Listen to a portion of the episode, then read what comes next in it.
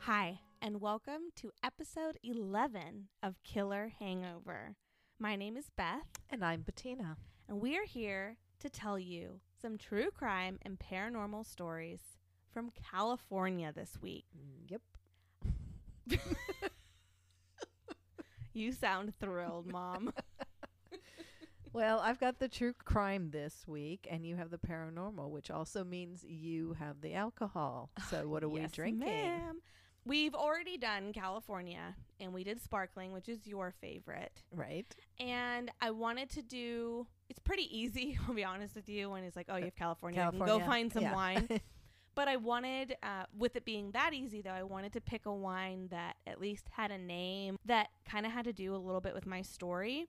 So I searched and I searched, and I found this wine. This is a red blend, but the company seemed to have like a Cabernet. I even saw a, a Pinot, and it's called Sledgehammer. Now, you'll understand what this has to do with the paranormal story and the end. I'll tell you, obviously. Okay. So this is Sledgehammer. I got the forged red blend. It says it's made in Sonoma, California. So I've already poured you a glass. I want you to try it and tell me what you think. Cheers, baby. Cheers.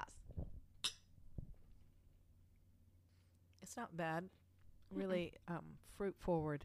It is. No, it is. It's really fruity. I'm not like a wine connoisseur like you are by any means, but it is. It's more fruity for a red blend. It's dry. It's dry, but it's not real um, It's light almost. tart. It's, I mean, not a lot of tannins. It's I don't know what that means. it's fruity, Okay, but, but, it's, it's, not sweet. but it's not sweet fruity, mm-hmm. and it's kind of light. Like it's not. She took another drink, ladies and gentlemen. Let's see what she says. It's not complex. Okay. It's Anyway, easy to drink. it's a good table wine. Sledgehammer. Sledgehammer is All the right. company's name. Yes. Very good. I'm going to enjoy this sledgehammer and you tell us a story, Mom. A true crime story in California, please. All right. I want to start off by saying that, okay, this is our 11th episode. And that means I get a true crime every other week. And even if I know of the crime and I've heard it a hundred times or whatever, Sure. I still don't know everything. No, I love this because we get to pick our own. And I've been picking cases that, yeah, I've heard it or I've known it, but when I dive in and do the research, I'm finding out so much fun stuff. Yeah. Like different things I hadn't heard and different stories. And it's always told in a little different way. And Mm-hmm. I love it. That's what makes So- it fun. Yes. So I, I really have learned a lot and some fun stuff and some Not really, fun really stuff. gross stuff that I'd rather like the Dahmer thing would rather not. Man, that Dahmer's really sitting hard to do, isn't it? it is, man. It really is. Sitting heavy with you. Because we have known a lot of the crime stories that we have visited so far. I pick somebody a little bit not so known. Okay.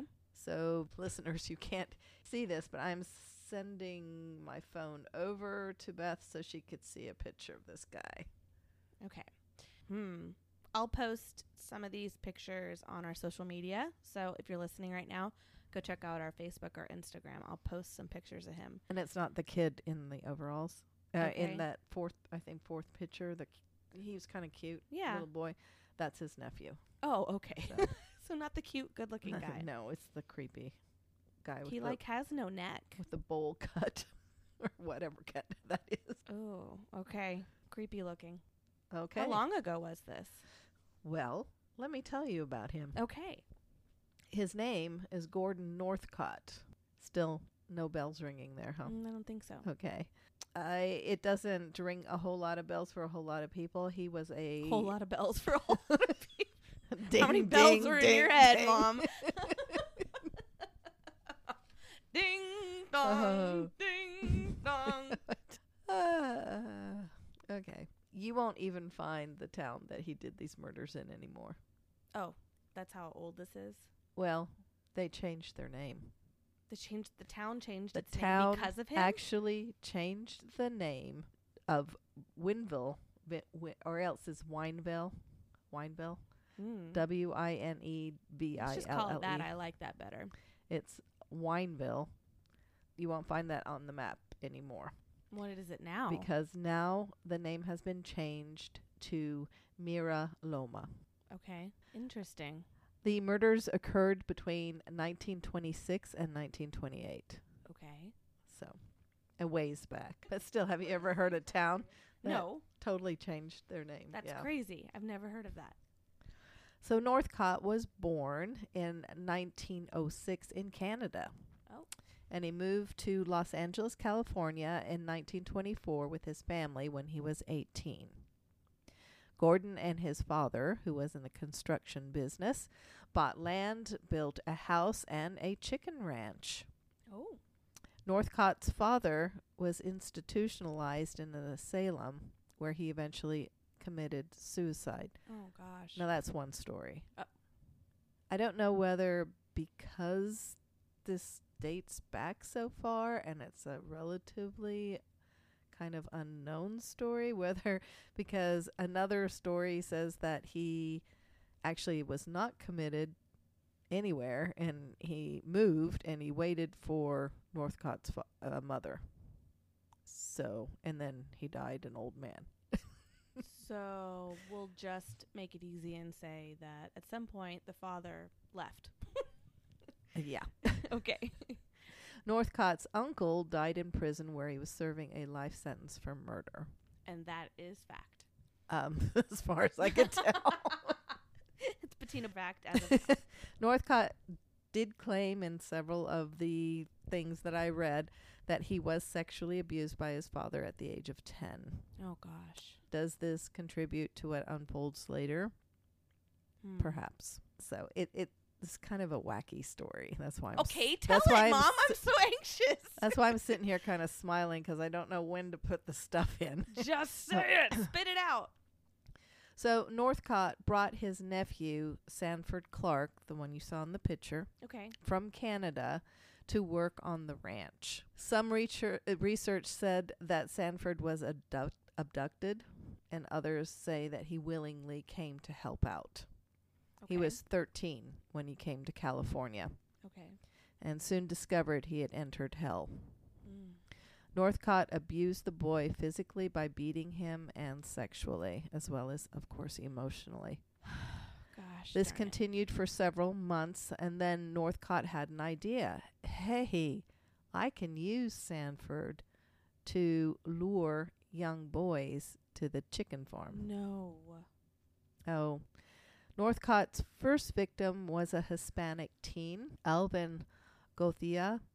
He had been shot and decapitated. Oh my gosh. Months later, on March 10th, 1928, a young Walter Collins Jr. is abducted. He was nine years old. Police believe that it was people seeking revenge on Walter's fam- uh, father who abducted the boy. So they didn't really look too much into it. Because of the family's status, the case quickly became national news. The Los Angeles police, in turn, received negative attention and was under extreme pressure to solve the case. Mm. Now, remember, they're looking at a complete different angle. Yes. They're looking they at the dad. Right. The next two victims were brothers, Lewis, 12, and Nelson, aged 10. They were the Winslow brothers, and they were abducted May 16th, 1928, and taken to the ranch where they were raped, tortured, and bludgeoned to death with an axe. Oh my gosh. So, Sanford, the young nephew, Nephew. has been on the ranch now with his uncle and, oh, his grandmother, What? Does Northcott's. she know about everything that's mother. going on? Oh, does she? Are you kidding Her me? name is Sarah Louise Northcott. Her name is Sicko. So he's been on the ranch now with them for two years. During that time, his sister Jessie, back in Canada, has been receiving letters supposedly from Sanford, but they just didn't sound like him. Her son. Right. Well, this is her brother. Her brother, right?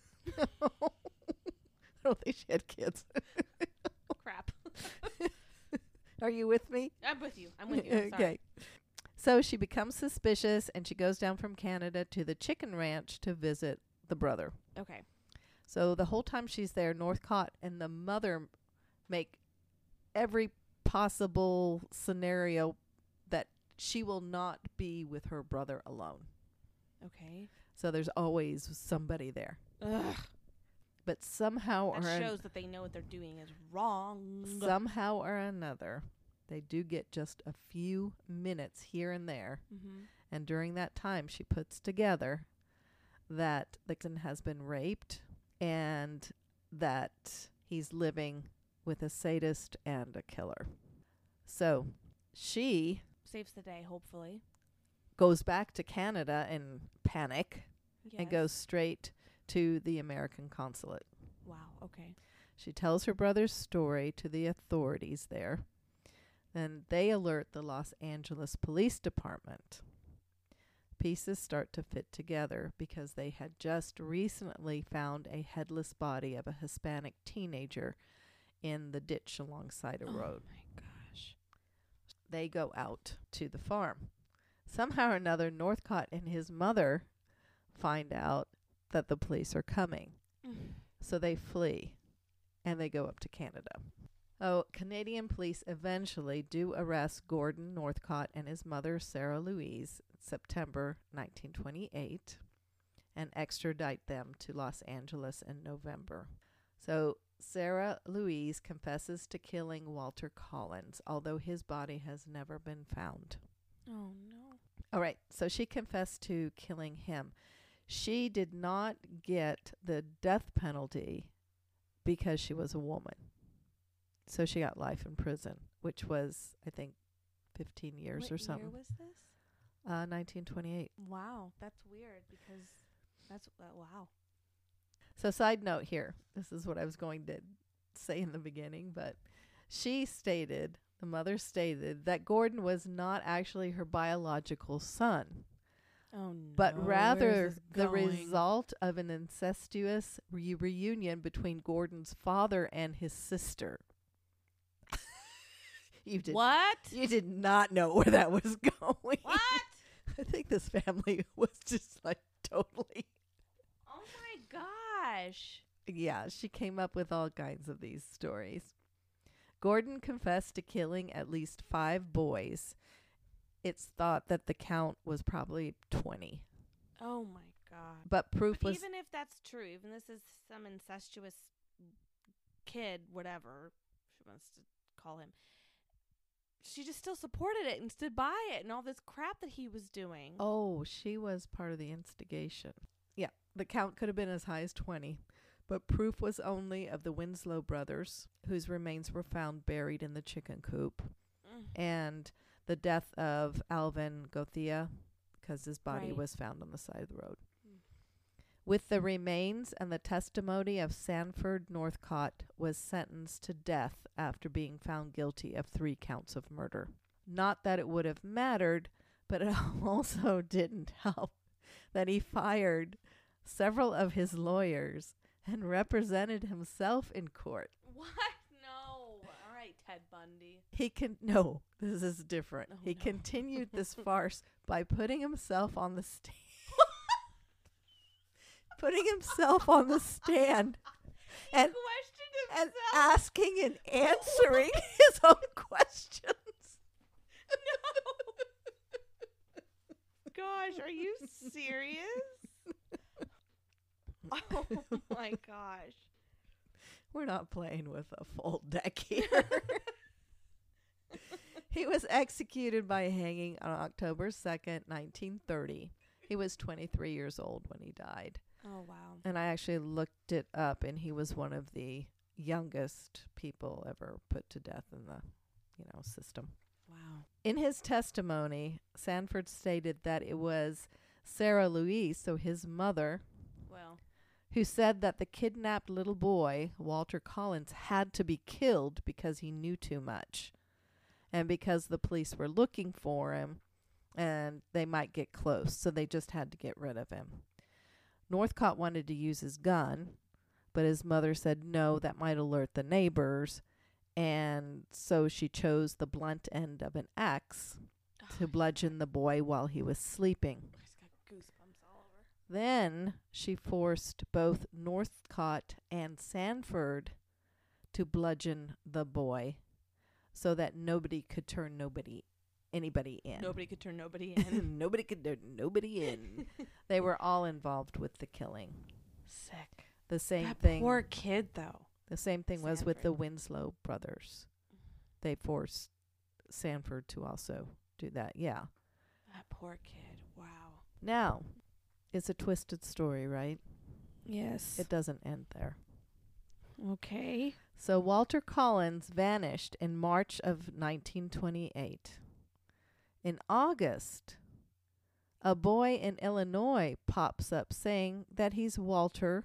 Christine Collins, Walter's mother, pays for the boy to fly to California.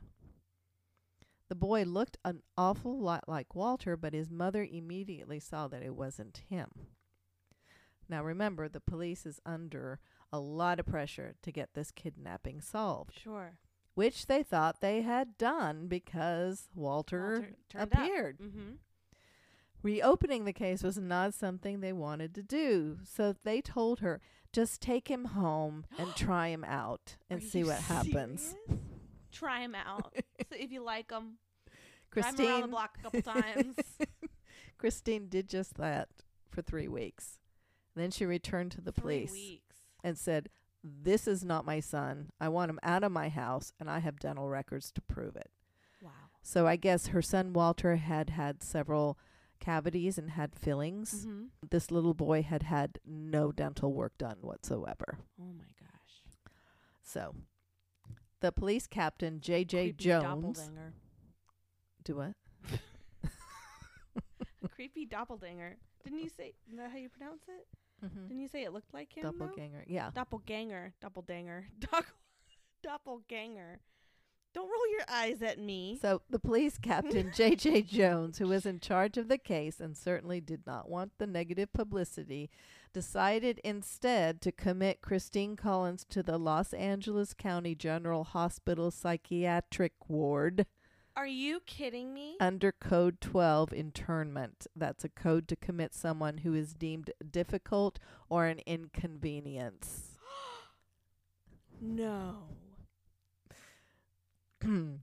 so this whole situation receives a lot of attention, hmm. outside attention.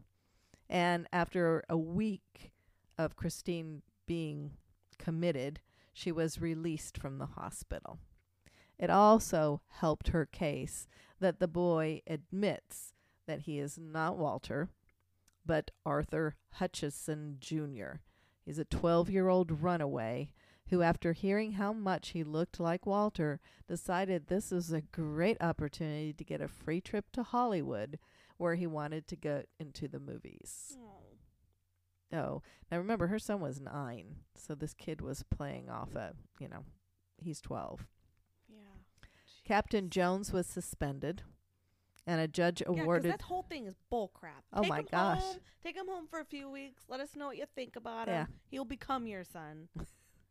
Jeez Louise. the judge awarded Christine more than $10,000 from Jones, which, of course, she never got. yeah. But it was too late for Walter. He had been a victim of the Northcotts.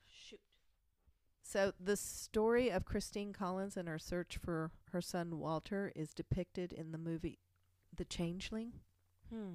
Okay. Have you heard that? I don't think so. It's directed by Clint Eastwood. Yep. One of our favorites. Yes. And Christine is played by Angelina Jolie. Oh. So I'm surprised. Yeah. Oh, we'll have to Yes. we'll have to watch it. Now as far as Sanford Clark, the nephew. Oh, I feel so awful for him.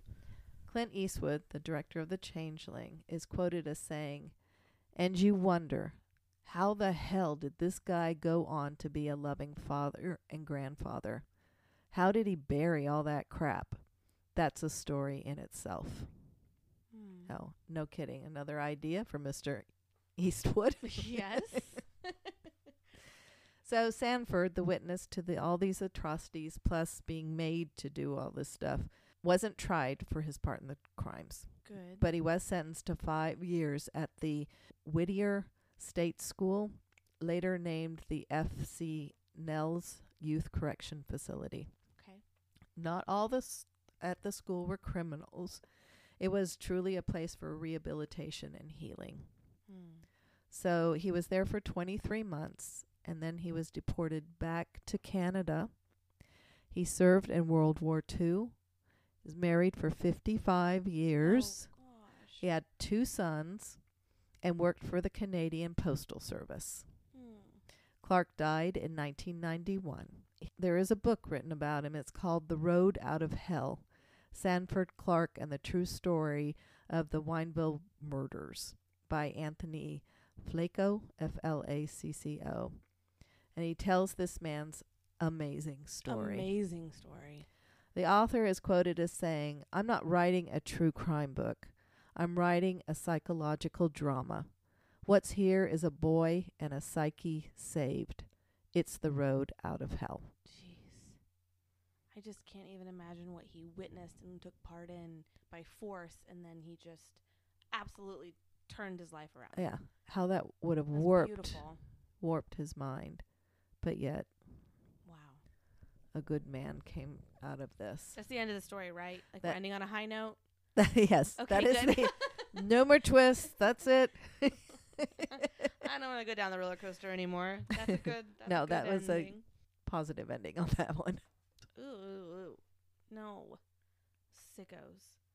Yeah. I hate his mom, if that's what you want to call her, 'cause she's obviously the adult in all of it, and she's just Well, I mean, he was 20 years old or whatever. He's not, you know, he's not a baby. He but it's more like he was complacent in what she was saying to do, you know, I don't know. But I she does seem to have a heavy hand in what happened. mm. yuck. All right, you ready for my story, Mom? I am. I'm super, super, super excited about this story. Actually begins in Connecticut. Wait. Like mine started in Canada Yeah. and they moved to California. Yes. Yours started with I So- had a, a really m- scared moment for a second though because I was like, well, Like, I crap. did the wrong one. Okay. No. It starts in New Haven, Connecticut. Sarah Lockwood Pardee was born and raised in New Haven, Connecticut in 1839. She was born into a life of privilege, private school education. By her teens, she spoke four languages, played the piano, and possessed dazzling charm, leading to her nickname of the Belle of New Haven. Hmm. In 1862, at the age of 23, she marries the only heir to the Winchester Repeating Arms Company, William Wirt Winchester. The two shared a beautiful life together. They had one daughter in June of 1866, and this is where things started to go downhill. Okay. The child was actually born with a terrible disease, and a disease in which it's malnourished, and basically, Sarah and her husband William had to watch their baby girl starve, Starved to death. Oh, m- oh, that would be horrible. The baby died at five weeks old. Soon after, Sarah's father dies, and then her father in law dies. Oh my goodness. And then three months after, Sarah's husband, William, dies of tuberculosis. The death of her husband, take a drink, Mom. The death of her husband left her with the Winchester fortune of twenty and a half million dollars. holy smokes. Today, it's over five hundred and forty million dollars. Jeez. Oh, whoa, whoa, whoa, whoa. Take another drink. I'm not done. She now owns 50% of the Winchester Company, so she receives a daily income as well of a $1,000 a day, which Oh. today is equivalent to about $26,000 a day. What? So yes, she's sitting on today it would be 540 million dollars and then every day she's getting $26,000 on top of it. Oh, just give me a year of that. Give me another bottle of wine. So, after these losses though, I mean, no money can cover all those losses. I'm sorry. But after those losses, and especially after losing her husband, she was absolutely devastated and at a total loss of what to do with her life, and especially with this newly obtained fortune. yeah. Spiritualism was very popular at this time and has all the answers. So what do you mean by that? Psychic mediums. Crystals. Hmm. So Sarah had a few sisters, and they all really pressure her to go speak to the Boston medium. So she met with the Boston medium to reach out to her husband for advice and some kind of closure. So, as legend has it, William did come through during the seance, and with a very, very frightening warning.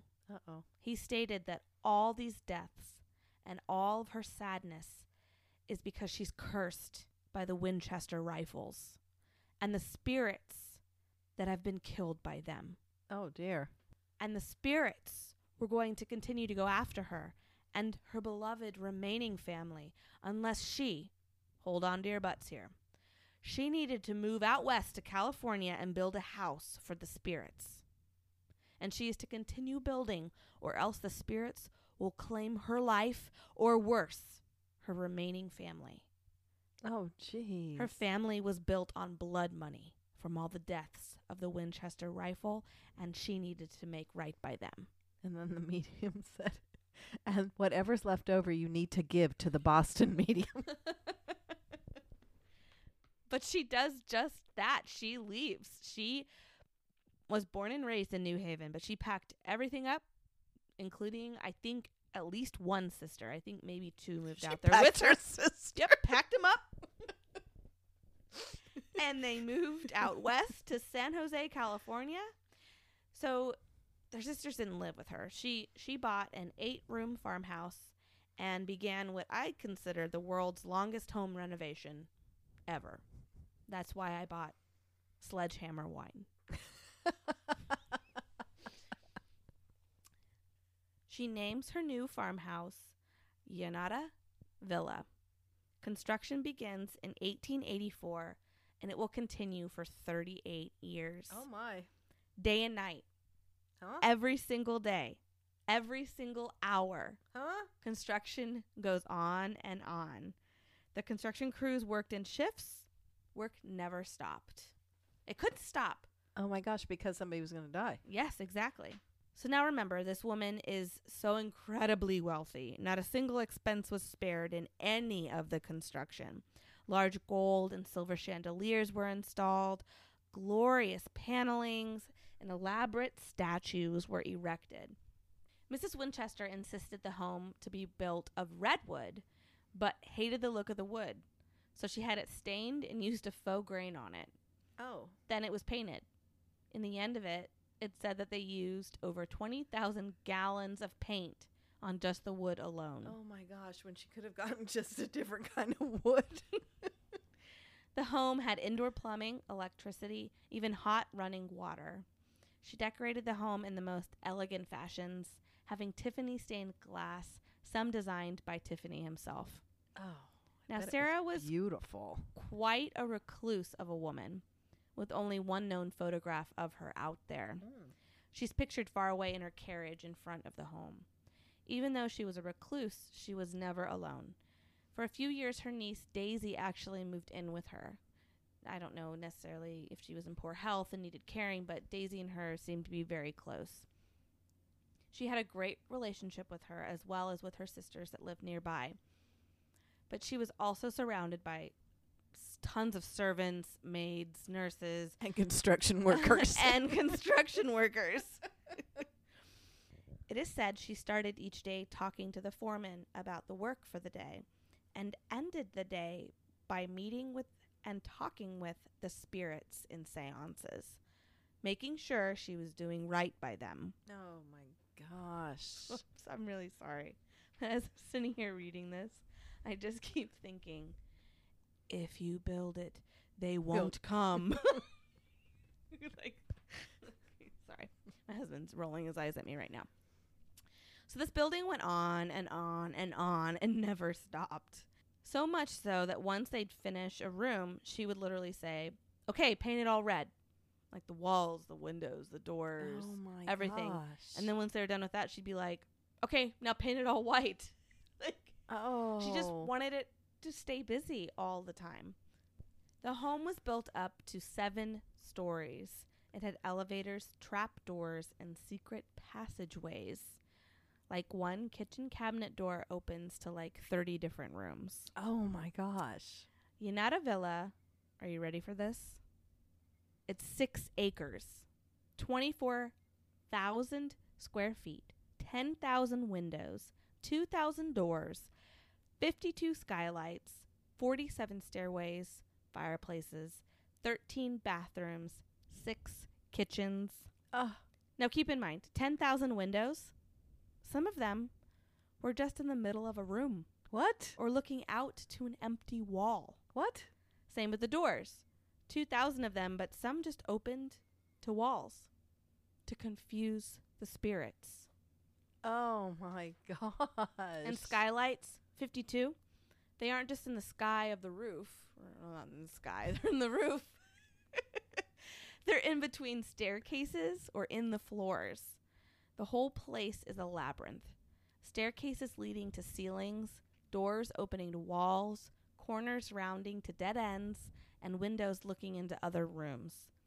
Now, it's said in the research I did that there were 160 rooms, but in 2016, a secret attic room area was found. Oh my gosh, that late.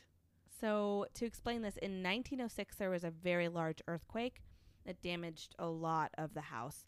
The seven story home became four stories. Oh. There was a lot of damage. And during the earthquake, actually, Sarah got caught and like trapped in one of the rooms. Oh. And her servants pulled her out and she ended up being okay. But it said that she just sealed that place in. And that's what they ended up finding in 2016, which is just got to be so amazing. So in it, they found a pump organ, an old Victorian couch, a dress form, and a sewing machine, as well as a few paintings. How cool would that be to oh just find goodness. that? I can't imagine. There's got to be more than just one hidden room. I mean, I don't know. It's just this place is huge.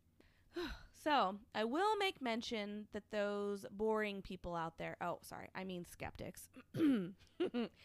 they claim that the house wasn't built to be the labyrinth that it is today, but because of the damage from the earthquake, she actually just sealed up all the damage. So those staircases that lead up to the ceiling, they didn't always lead up to the ceiling. That's just because she sealed up the She damaged area. Oh. But that's too boring of a story. We're not going to go it that way. The truth is that no one knows why she really did it. A medium or not, she was very private. No interviews, no diaries or journals, and no family would ever speak of it. She's just But it's true that there was construction 24 7. all the time. Always construction. So after the earthquake, she did move out of Llanada Villa, closer to her sister, but would visit the home daily to make sure construction was still underway, and she would stay there occasionally. And on September 5th, 1922, Sarah Winchester passed away.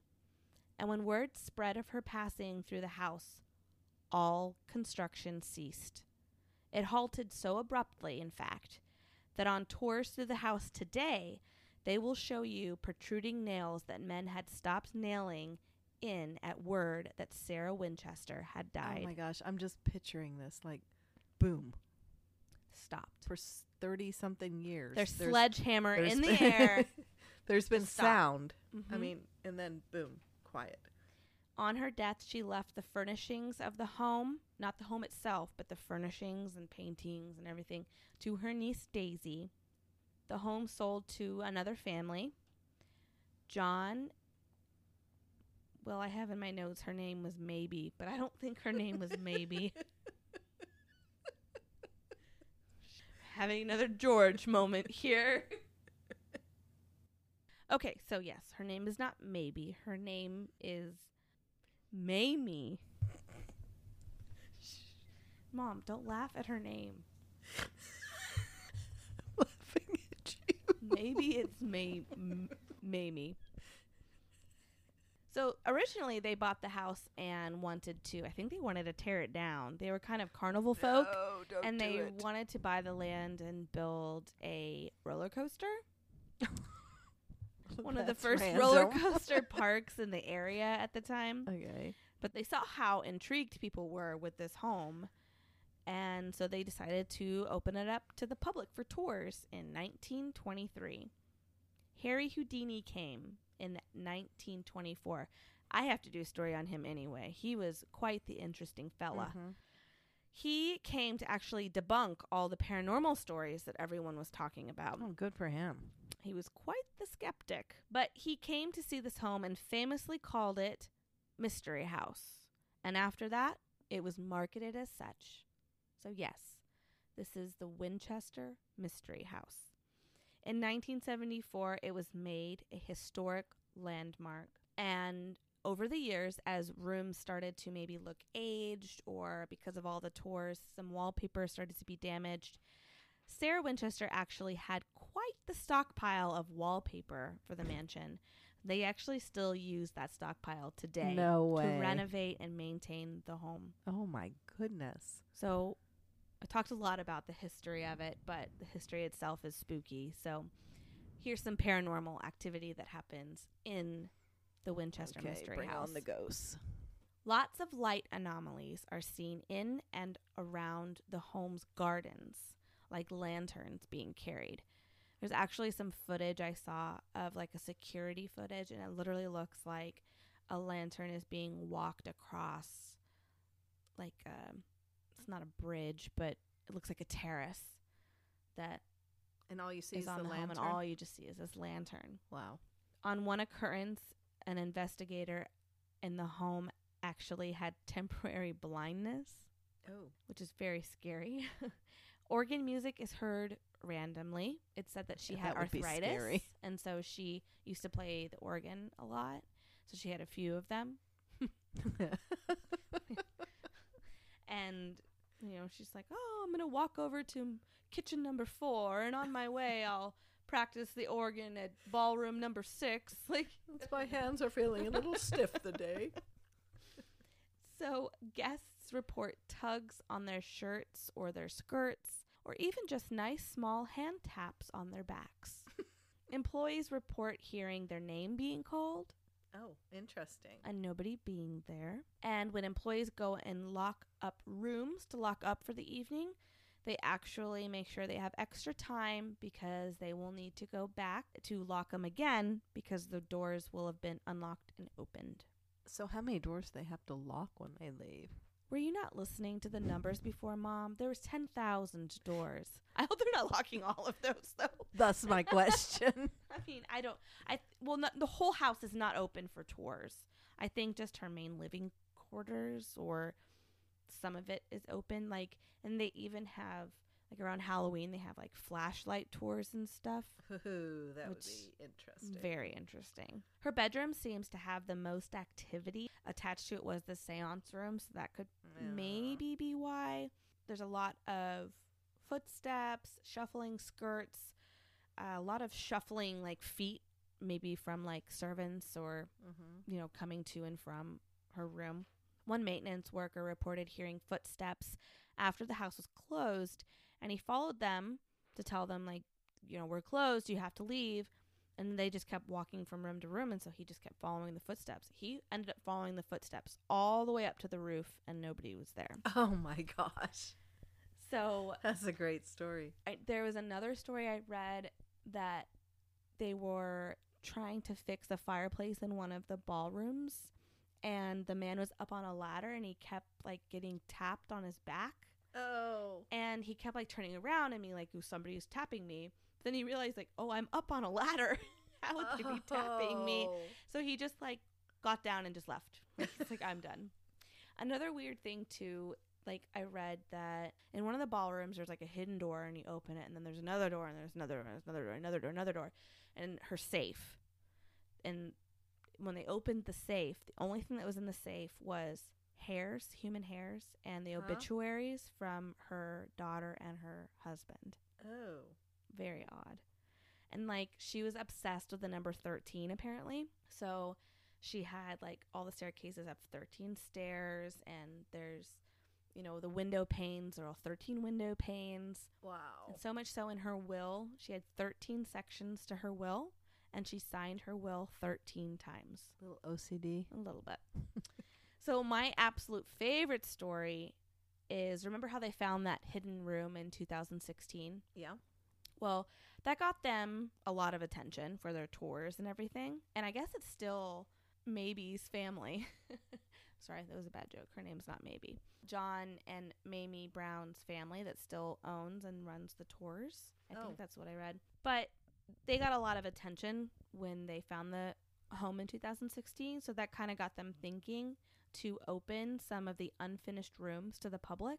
Oh. So the rooms that Sarah didn't even get to have finished in like the at uh not in the attic, other side of the house, the basement of the home. They wanted other to side. yeah, top and bottom. Oh, she wanted they wanted to like open parts of the basement. I guess there's like two different basements, but they wanted to open some of the unfinished parts of the home for tours. And they obviously needed to make sure that the areas were clean and safe for tours. So they had employees help clean out and uh, they there was a lot of furniture and stuff in there and they had a contractor there to kind of oversee some construction that needed to be done. So anyway, they're cleaning and someone notices a man in white coveralls, a mustache, and a wheelbarrow down there helping them in the basement. And it doesn't say anything, just kind of makes a mental note. Well, soon people a lot of people are making mental notes on this random person that they're seeing and they start to kind of talk you know like see that guy? What is he wearing? And why does he have a wheelbarrow? Who is this person? Does anybody know him? like he's not talking. Who is this? So they end up asking the contractor like who is this guy? Some days he's not there some days he is there. And so they ask like who is this guy with this wheelbarrow what is he wearing and the contractor has no idea what they're talking about so a few days into cleaning out the basement they find a box with old photographs in it Uh oh. and there in the photograph is the man with the mustache and white coveralls in the picture oh my gosh. was one of the original builders on the home when Sarah Winchester lived in the mansion. So the photo is actually hanging in the basement today, and they'll tell you all about it on the tours. He is still seen in the basement on occasion, as well as in the garden, pushing the wheelbarrow.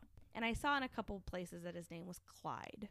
So if you ever go to Winchester Mystery House, say hello to Clyde for us. I wonder if Clyde was actually helping or whether he was just pushing a wheelbarrow. And that's why everyone noticed him as like, man, Clyde's hanging out. Man, this guy is just walking around He's with an empty just- wheelbarrow. I wonder how much he's getting paid because he's not doing anything. He's looking busy, but that is about it. and he wasn't here yesterday, so I don't know what he's doing. so that is the story of the Winchester Mystery House. And you want to hear something really cool, Mom? What?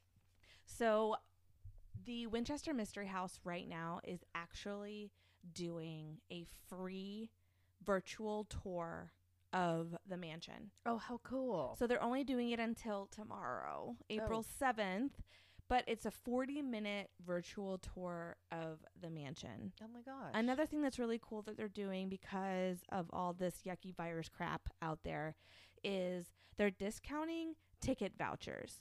So you can buy a voucher for $26, which is $13 off the box office price.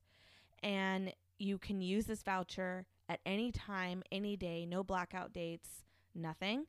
They just ask that you use it before it expires May 1st of 2021. Oh wow! So if you know that this is where you want to go, you've set it in your Exactly. plans. Now is the time to get the tickets. buy a voucher, support the museums and everything else out there. It's great for the economy and everything else. But I thought that was really cool, so I definitely wanted our listener to jump on that. And especially after listening to this story, go watch that virtual tour. right. It's so right. cool. I would love to see it. Next trip to California, I'm gonna go see it. And there's a few like paranormal investigation shows that have been there, and they capture so much really neat stuff.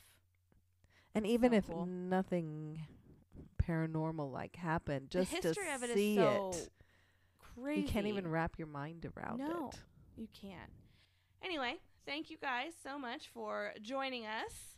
Yes, and next week, We're going to be covering the state of Indiana. Indiana. All right. Indiana, Indiana. That's not the song, is it? No. You can find us on Facebook and Instagram at Killer Hangover Podcast. And thank you to all of you that have sent in your personal stories. We appreciate it. We love it. It's really adding to the stories too as we're doing research for upcoming stories. So keep them coming. We appreciate it. You can email us at killerhangoverpodcast at gmail.com. This was fun, Mom. Cheers. Cheers, sweetheart. Love you, kid.